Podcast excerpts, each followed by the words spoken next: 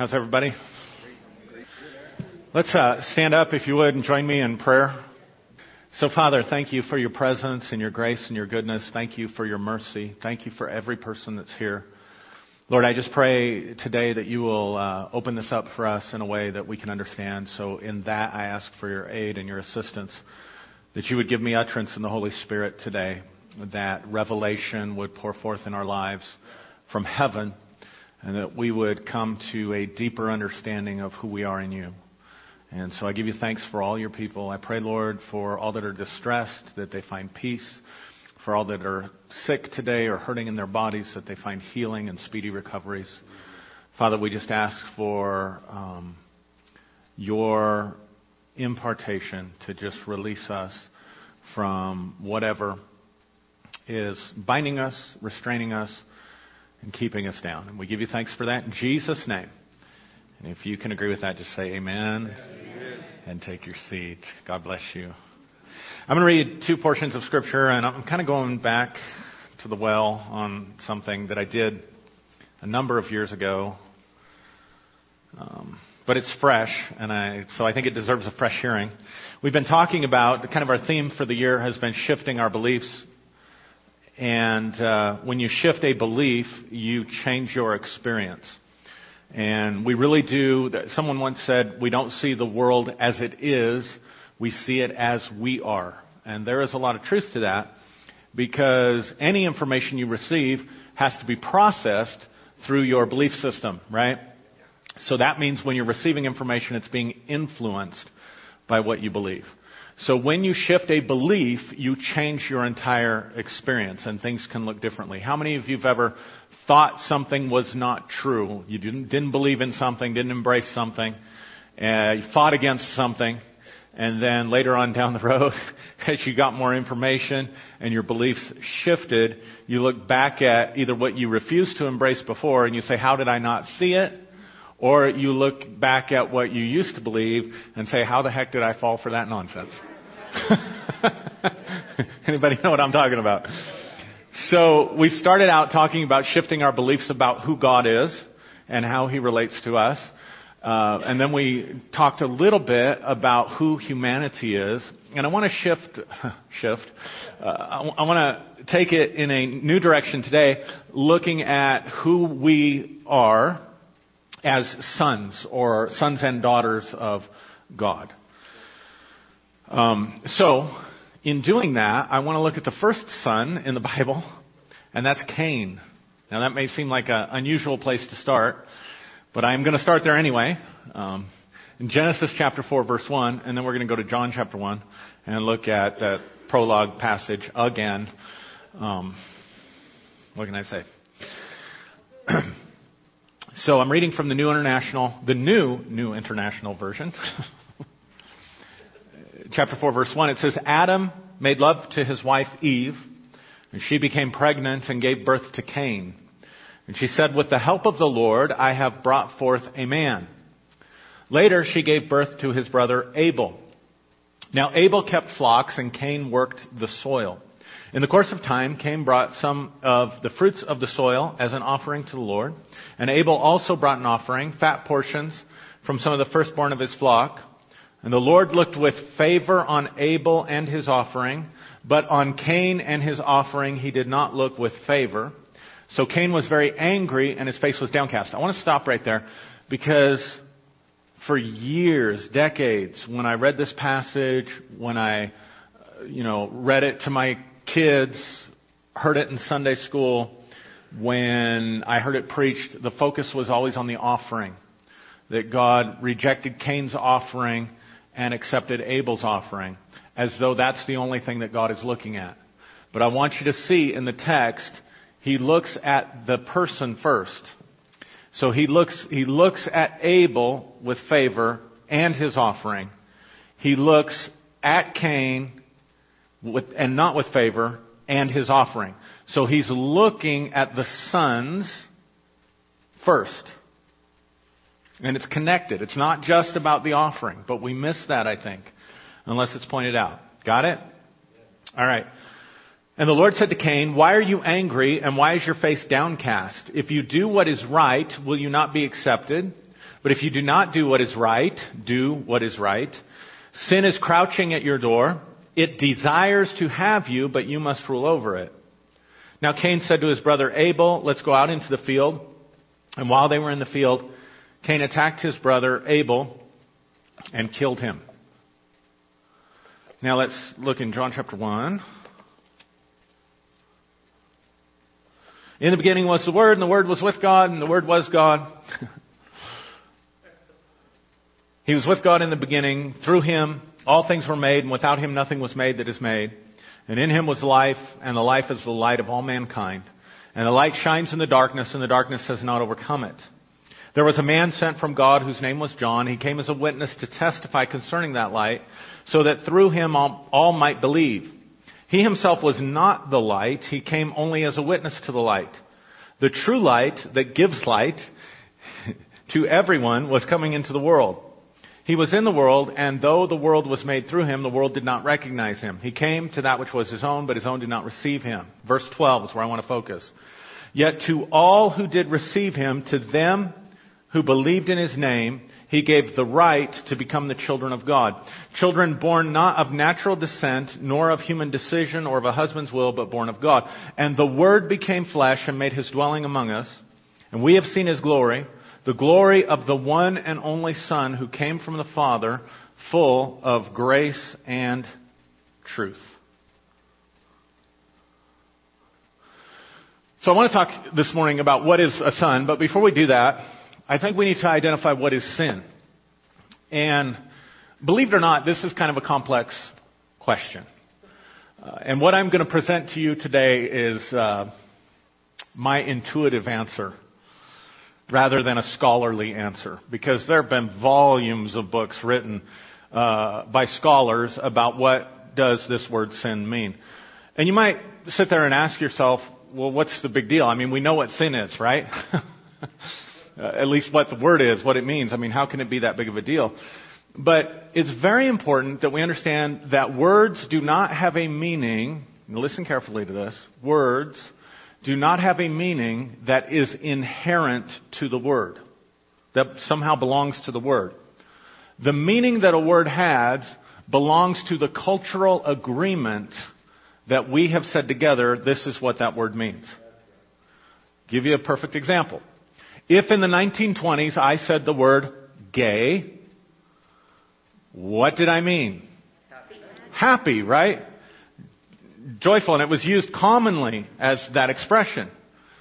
Here we are, a century later, but even before that, right? Heck, by the time I was in school, in, uh, well, we won't go there. the, the word gay meant something else. So today, when you use the term gay, what does it mean? It's, it's referring to someone's sexual orientation, correct? So here's the deal. If I want to be understood, I have to follow the cultural agreement because it's the cultural agreement that determines the meaning of the word. I cannot expect to use the word gay. If I say I'm gay, I cannot expect you to think that I'm happy. Right? I can, but I can't expect you to think about what the cultural agreement is. Are you tracking with me? Let me give you another example, because these things are all symbols. If I uh, take the number five, get a picture of the number five in your mind, it looks like this, right? It's drawn like this. That that we say that is five. But actually, it's just a squiggly, some squiggly lines that represent five items, right? One, two, three, four, five, right?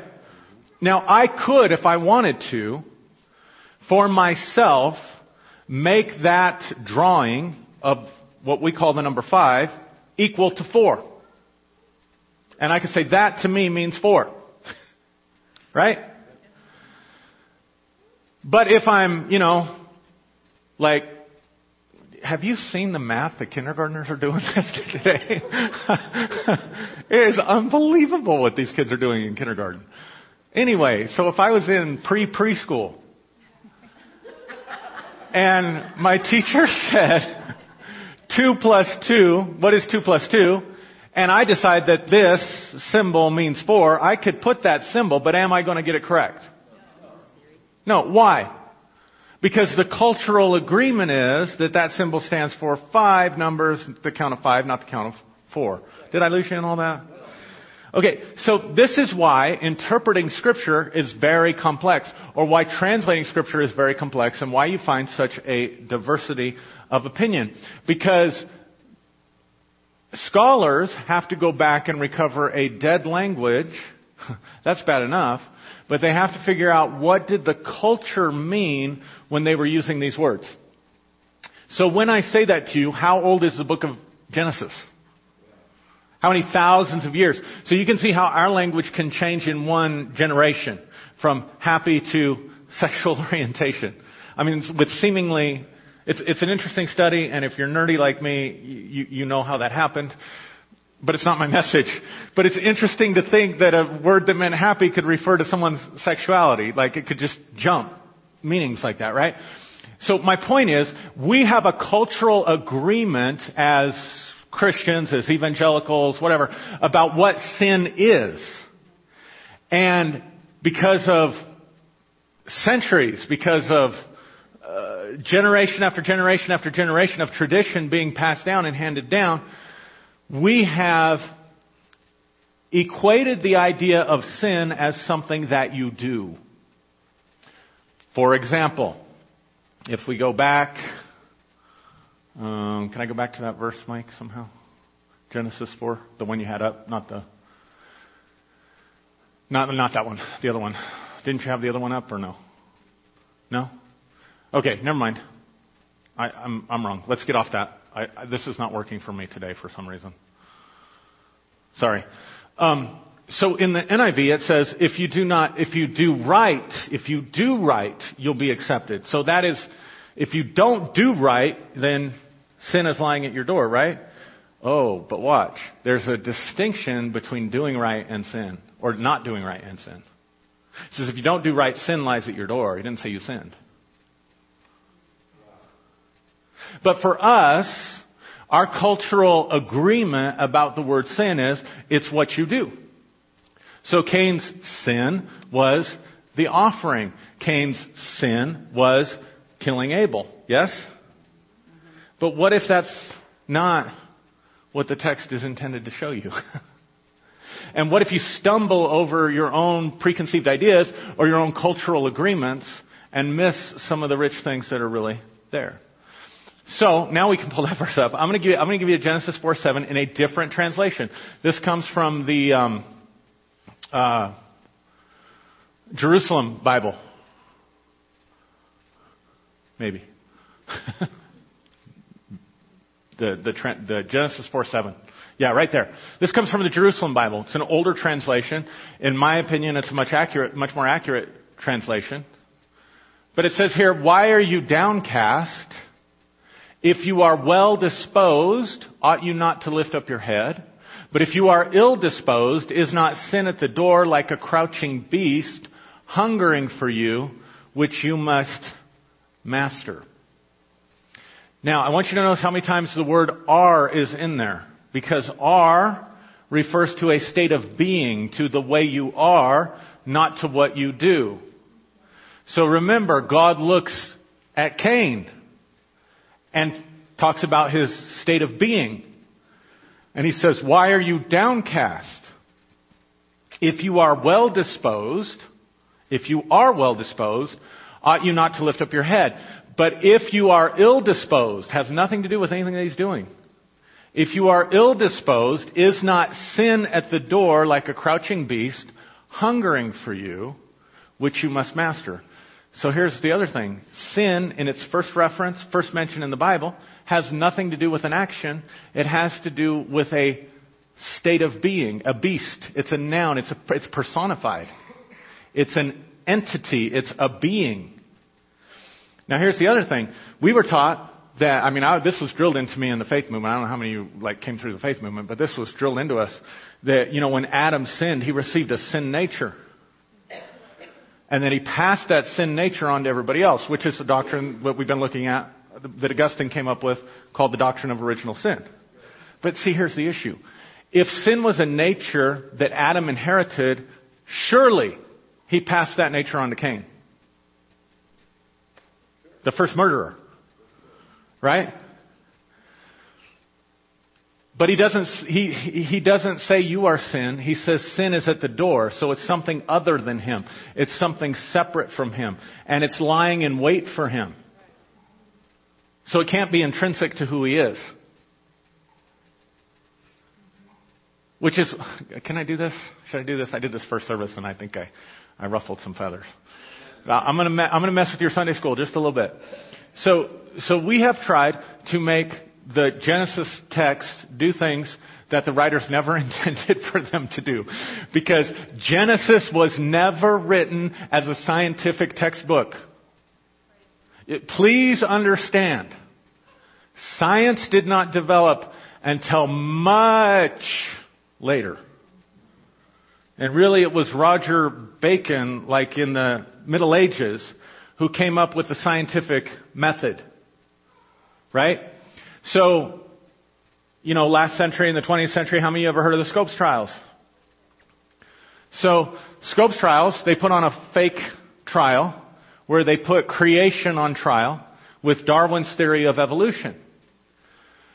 And all the Christians that they got to take the stand were hell bent on making a scientific interpretation of the first three or four chapters of Genesis. Got it? Stay with me. So here are some of the problems that we created for ourselves. We know scientifically the earth is older than 6,000 years. Now you can argue that the science is wrong, but you're doing that because you don't know enough facts. Because that's being very intellectually dishonest. That's the first thing.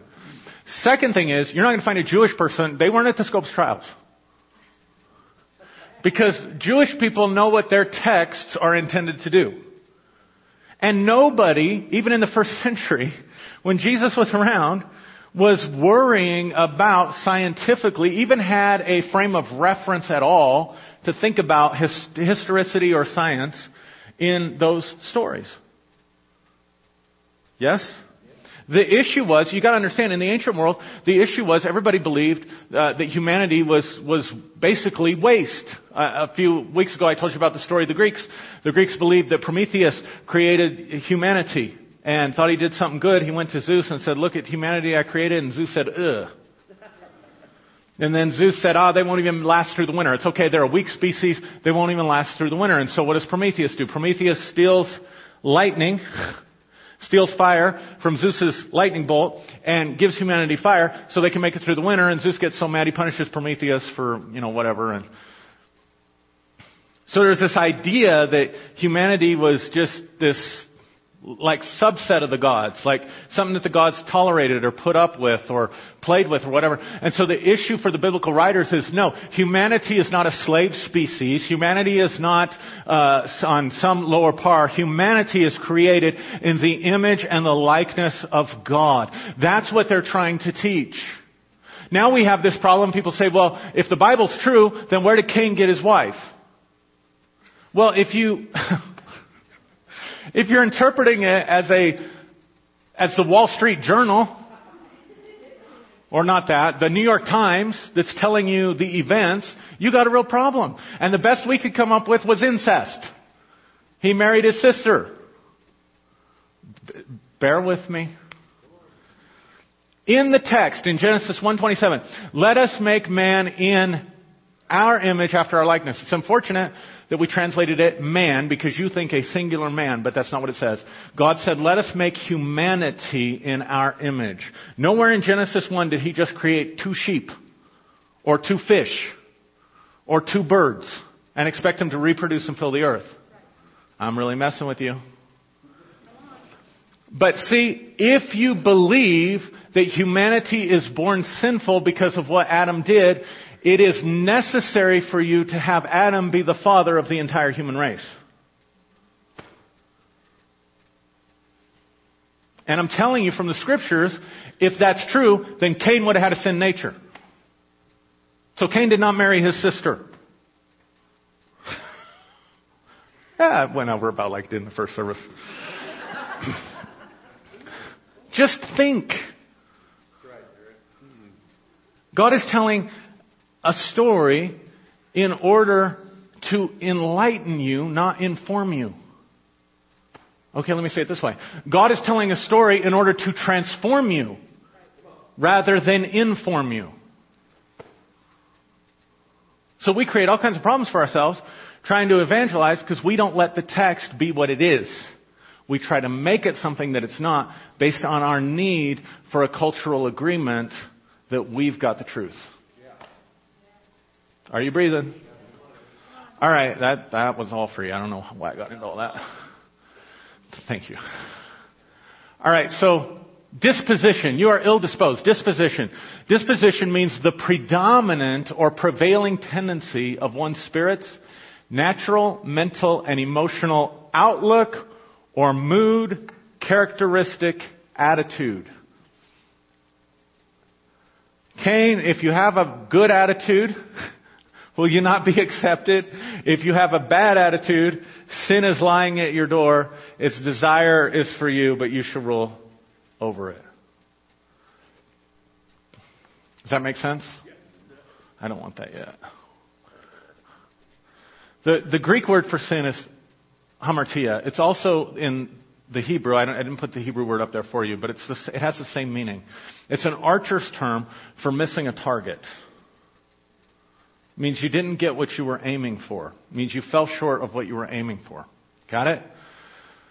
Now, something else that's interesting, stay with me, something else that's interesting about what God tells Cain is he says, uh, one scholar said this verse is better translated, shalt thou not have excellency. So in other words, not accepted.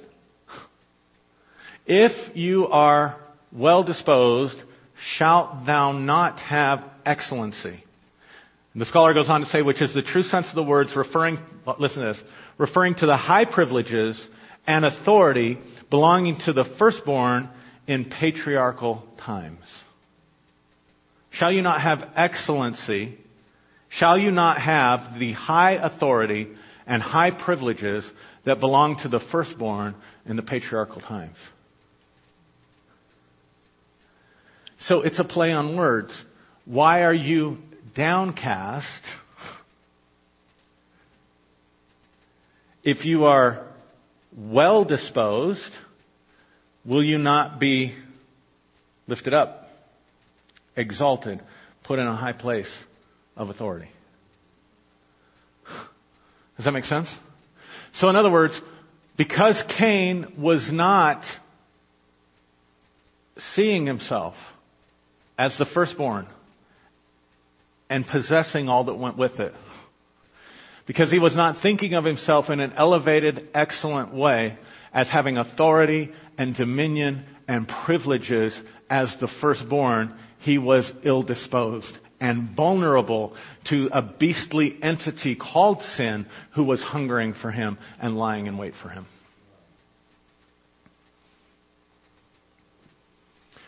So therefore, the issue of sin, you could say that, that because Cain was not carrying himself to the high degree of excellency that he was created to have, that he had fallen short of the mark. And that, you seen it? So it's more about his state of being, and he's offering fruit that flows out of that ill disposition. And that's why God rejected the offering. See it? Yeah. He couldn't see who he was. Couldn't see who he was supposed to be, so therefore he did not act in accordance with it. Make sense? Now watch this. When God created humanity, he says, says, God created humanity in his own image, male and female, he created them not just two. All right, get off that. Male and female, he created them, right? And he blessed them and said, Be fruitful and multiply. Have dominion over what? The beasts of the field? The birds of the air? The fish of the sea? But what was the first thing? And everything that creepeth on the ground. What's the first thing? The beasts of the. So walk out of the image of God, walk in dominion over the beasts. Right? So what did God refer to sin as? A beast crouching at your door. Something of a lower nature. Right? Now, what did Abel do? What was his job? What did he offer to the Lord? He's a shepherd, right? Now, keep in mind that sheep have been domesticated animals for millennia. So it's in their DNA to be mild and go along to get along. You don't know that they, they probably didn't start out that way. So you're talking about the first shepherd who domesticates wild beasts. So they go out to the field together. So look, here's what God's doing. God's showing Cain, God's looking into Cain and he's showing him the problem is his disposition. It's his mental and emotional setup. And he's saying, if you don't change that mental and emotional setup, this lower beastly nature is at the door, lying in wait for you. It desires you, but you should master it. And who had mastered the beasts? Abel. So he goes out into the field with Abel so he has an opportunity to be mentored by someone who'd already done it. But instead of being mentored by somebody who had already done it, he kills him. Does that make sense? So, metaphorically, then, at a deeper level of interpretation and revelation, the beasts represent things that are natural to us as human beings that are energies. Notice, nowhere in the text does God ever say that sin is bad. He just says sin is hungry and sin will is desire for you and he says but you should master it. So here's the thing. We have all kinds of energies inside us that are meant to serve us and serve the purpose of God and expanding His kingdom. And none of them are wrong, and none of them are bad, and none of them are so totally corrupt you have to get rid of them. It's funny that nothing in nature, you can't get rid of anything in nature. Right? What's one of the laws of, what is that? Thermodynamics? Is this too intellectual for you guys? You know, nothing can be created or destroyed, it only what? Changes form, right? They say one man's trash is another man's treasure, right? So it's, it's, God didn't tell him to get rid of sin. God said, master it.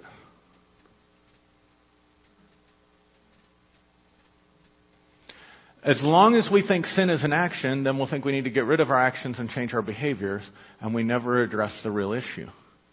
Sin is falling short of who you are as a son and a daughter of God. That's what it is. And then whatever you do from that state is the byproduct.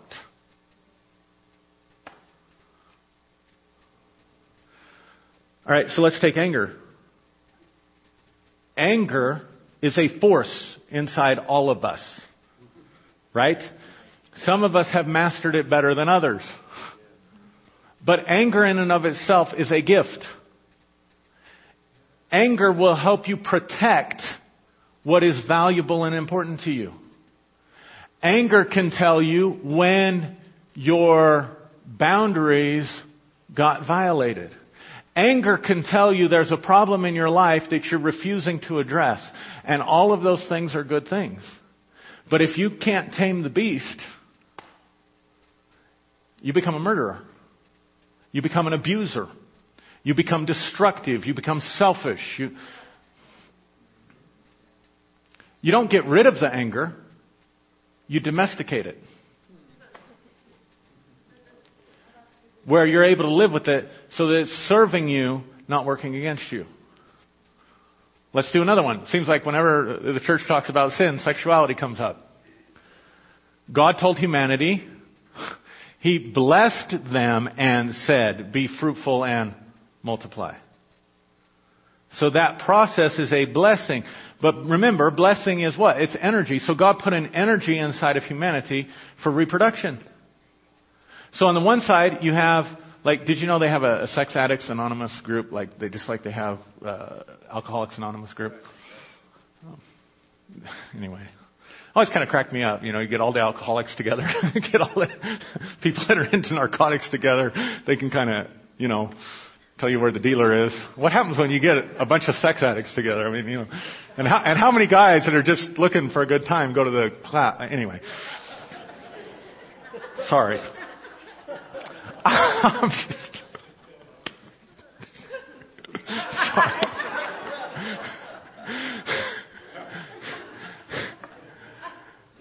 So uh, my point is, if it's ruling over you, it becomes destructive, right? So then on the flip side of that, you have some of our brethren in certain denominations who equate getting rid of your sex drives, abstinence, with holiness. And so they don't let their ministers marry. But let me ask you a question. Based on what we've seen in the last 10, 15 years, just because they're practicing abstinence, are they mastering or is it ruling over them? You understand what I'm saying? Because you can't get rid of it. Just like you can't get rid of anger. These are energies that you are meant to tame and domesticate so that they serve you. But if you don't tame and domesticate them, they will be lying at your door like a ravenous beast. And if you don't master them, they will devour you and destroy you. Does that make sense? So you're not trying to get rid of something, you're trying to tame it. So when God looks at Abel, Abel presents what he's tamed as an offering that is acceptable to God. Because nothing in this world is inherently evil. Because God looked at all that he had made and said, Behold, it is very good.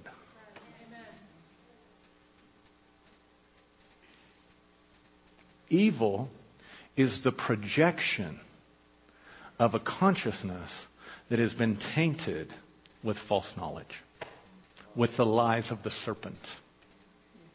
That says, Hasn't God, has God indeed said? Now I take what God has called good and call it evil. Because my disposition is ill. Make sense? Contrast that with Jesus. John chapter 1 verse 12 says, to as many as received him. Now watch this. To as many as received him, to them he gave the right to become children of God. In other words, to those who received him, there was freedom of choice now. To those that received him, there was empowerment now in order to become something that you weren't. In order to be transformed. In order to be transformed from an ill disposition to be transformed so that you walk in the highest state and the excellency and the privileges and the dominion and the authority that belongs to you and me as children of God as reproductions of God. As reproductions of God. Every seed produces after its own kind. Giraffes give birth to giraffes. Horses give birth to horses. Dogs give birth to dogs. God gives birth to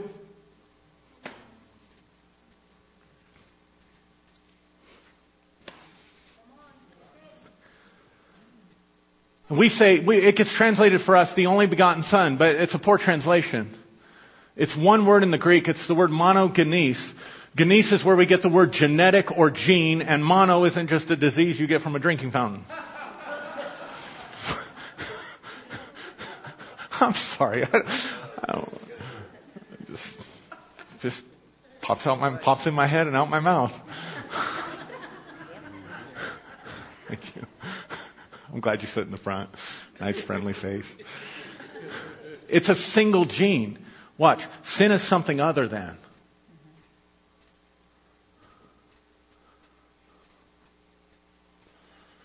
See, I unfolded physically, genetically, I unfolded to the height I was meant to be, with the eye color I was meant to be. I still got my hair. To this magnificent specimen standing before you today. I, I can't take credit for it. I'd love to, but I can't. You know, it was all it was all genetics. It was, it was my mom and dad. They get the glory for it. You get it? But we're talking about a, a genetic, an internal genetic process that is meant to reproduce in human beings the characteristics and the likeness and the reproduction of God Himself. In the beginning was the Word, and the Word was with God, and the Word was God. A singularity. And all things were made by Him. And without Him, nothing was made that has been made. A singularity. And the Word became flesh and dwelt among us, and we beheld His glory the glory of the single genetic representation of God. And to as many as received him, to them he gave the power to become the single genetic representation of God. See, when, when, when John says a couple chapters later, for God so loved the world that he gave his only begotten son, think about it in genetic terms. He's not just talking about the person of Jesus of Nazareth who's going to die on the cross to save you. He's talking about a monogenes. He's talking about a single genetic principle that will reproduce sons and daughters of God, that through Christ he has now injected into the consciousness of humanity and as many as received him, to them he gave the power. It means the power to choose and the right to become something that you weren't before. So no matter what your situation is, no matter where you are, you have the power to change. One of the most devilish, demonic, horrific beliefs, seeds of the serpent that you can possibly ever accept is that you cannot change, that you cannot learn, that you cannot grow, that you cannot improve, that you cannot do better. Yet there are so many people because we're stuck, we're a, we're a culture that's addicted to doing. We are a church that's addicted to doing and not doing. Instead of translating it correctly, ill disposed or well disposed, we translate it do right or don't do right because that's how deeply it's embedded in our consciousness. And so we preach behavior modification that does nothing to transform the inner man when all along God has made the church the stewards of the monogenes, the stewards of the Christ consciousness, stewards of something that has the power to break the bondage of every limitation, every demonic structure, every stronghold that's been put upon your life. So you have got to let go of this belief that you cannot change. You've got to let go of this belief that you're too old to change. You've got to let go of this belief that it's too hard to change because you have something from God that, that I didn't have to try to grow to six foot three. It just happened. Because it was a genetic process.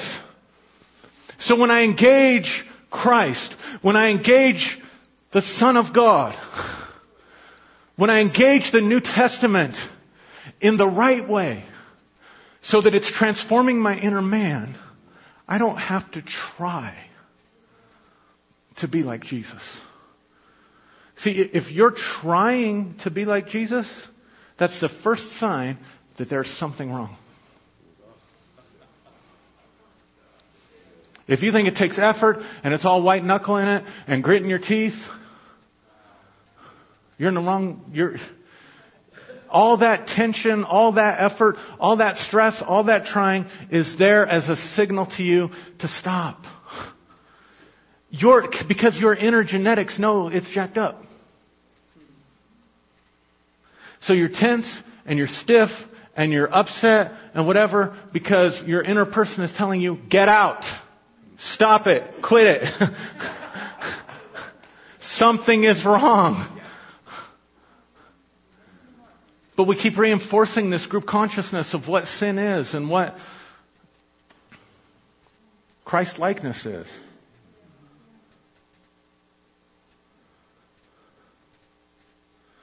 Because we've come up with our own concepts and our own models of what's right and what's wrong. And it's eating at that tree that's producing death. But Christ is the tree of life.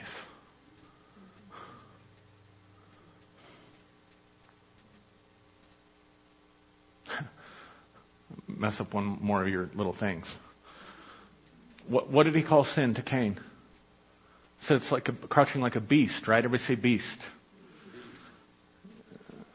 What did Cain receive after he killed Abel? A mark, right? A mark, right? Okay, carry it through. Understand that everything that begins as a seed concept in Genesis finds its full culmination in the book of Revelation. So when you have the beast of Revelation, it's coming from the dust of the earth because Cain was a tiller of the. And it's a beast, not a person. It's a nature. So people who take the mark of the beast, where do they take it? What's behind your forehead? Anybody know? It's the most advanced, most developed part of your brain. The, the most animal like part of your brain is back here. It controls all your bodily functions, and it develops forward until the most developed part of your brain is right here. So if you take a number 666 in your forehead, not on it, in it. And why six? Because, because six has to do with the creation of man without rest. Because the day of, because seven is the day of rest. So it's man toiling, not resting in the perfection of who he is. Until it is so overtaken the brain that every part is ill disposed. So therefore, whatever the hand touches is finding an expression of that nature. So the marks on the hand and on the forehead. In the forehead. Has nothing to do with your social security number or the fact that they're injecting, you know, they want to inject your kids with a tracking device so you know where they are. Or whatever. Does it make sense? Never says it's a man. The beast. It's a beast nature. It says it's the number of a man. Anyway, that's all free. You can you can spit that out if you want to. I don't care. but I could show you in Cain's line in the sixth generation. If you go and count them, look at Cain's line. In the sixth generation, he has three sons that come out of the sixth generation.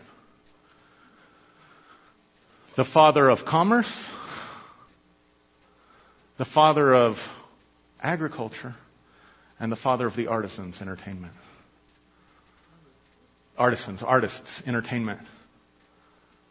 So the entire foundation of every economy on the earth came out of the sixth generation, three of them, of Cain's line. So therefore, when the beast grows up out of the earth, you can neither buy nor sell unless you have the same mentality of ill disposition.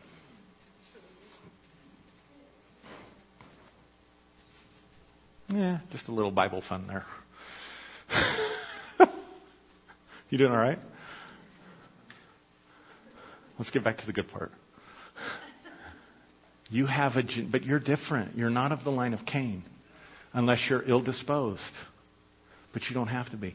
See, I think we've taught people you have to do in order to become, but it is you have to become or really rest in who you are in order to do. And that means, like, like, okay, so like if I can work hard enough, I can attain that exalted position. That's the opposite. You have to attain the exalted position of authority before you can tame in your life what needs to be tamed and domesticated. Until you're operating from that mindset, you cannot domesticate the energies in your life that God put there to serve you and not to dominate and control you. So every time you forget who you are, as a son, every time you forget who you are as a daughter, you're susceptible to those energies ruling over you. And then the fruit of that being something that brings chaos into your life rather than something that brings blessing into your life. So you don't want to get rid of your anger. You want to tame your anger. You don't want to get rid of your sex drive. You want to tame your sex drive. You don't want to get, I mean, I don't know. What, what are the other biggies out there? You don't want to get rid of covetousness because that's, that desire will propel you to improve your life. But you don't want covetousness to dominate you so that you do things that are harmful to other people in order to get what you want.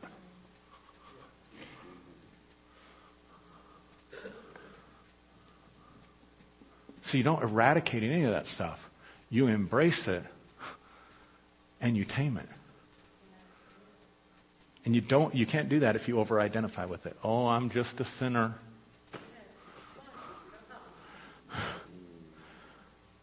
Christians aren't perfect, they're just forgiven. Like what a dumb statement. I mean it just is. It, it just like a flashing neon sign out there to the world that all God cares about is this minutia of morality, like nitpicky stuff. You know what I'm saying?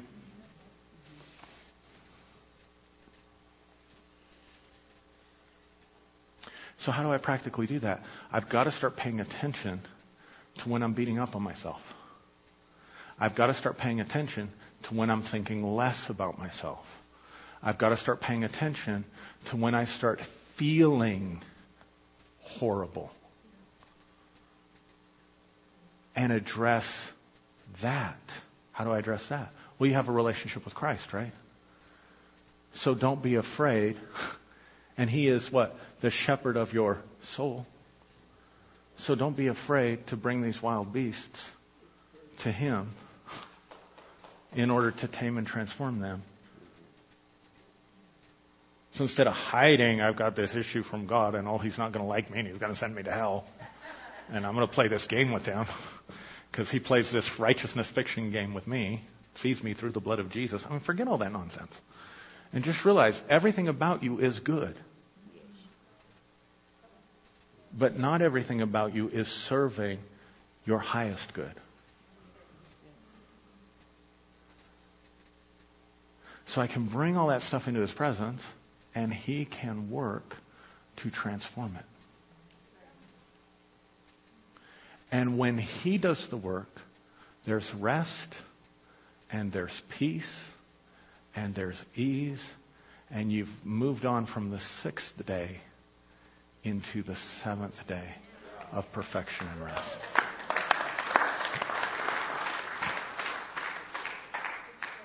But we're worried about whether or not it was a 24 hour cycle of creation. I'm sorry, it just drives me nuts. It's just my pet peeve. All right, let's stand up. Thank you. Does that help you? So again, I'm going to keep belaboring this point, belaboring this point. All godliness flows from the inside out. And everything inside you, there is no such thing as garbage. Everything inside you is good and blessed. It just hasn't all of it come under your control yet. Amen? So that it's serving you. All right. So, Father, thank you. Lord, I asked uh, this morning for a download from heaven. I asked for an impartation of the power of the Holy Spirit right now to just pour over our lives, to pour over our minds and our hearts. Lord, I ask this morning above all else that you will inject peace into our lives, that you will inject peace into our being, that you will inject peace into our emotions, that you'll inject peace into our thoughts. Father, that we will find the Sabbath rest that you have given to us in Christ. And that we will allow the genetic principles of who you are to unfold within us with ease and grace. Lord, I pray again a release above all this morning of ease and grace and peace to be multiplied in your people here and around the world. And we ask it in the name of your Son, Jesus. Amen. God bless you. Have a wonderful day, okay? Go out in ease and peace and grace, love, and enjoy the rest of your day.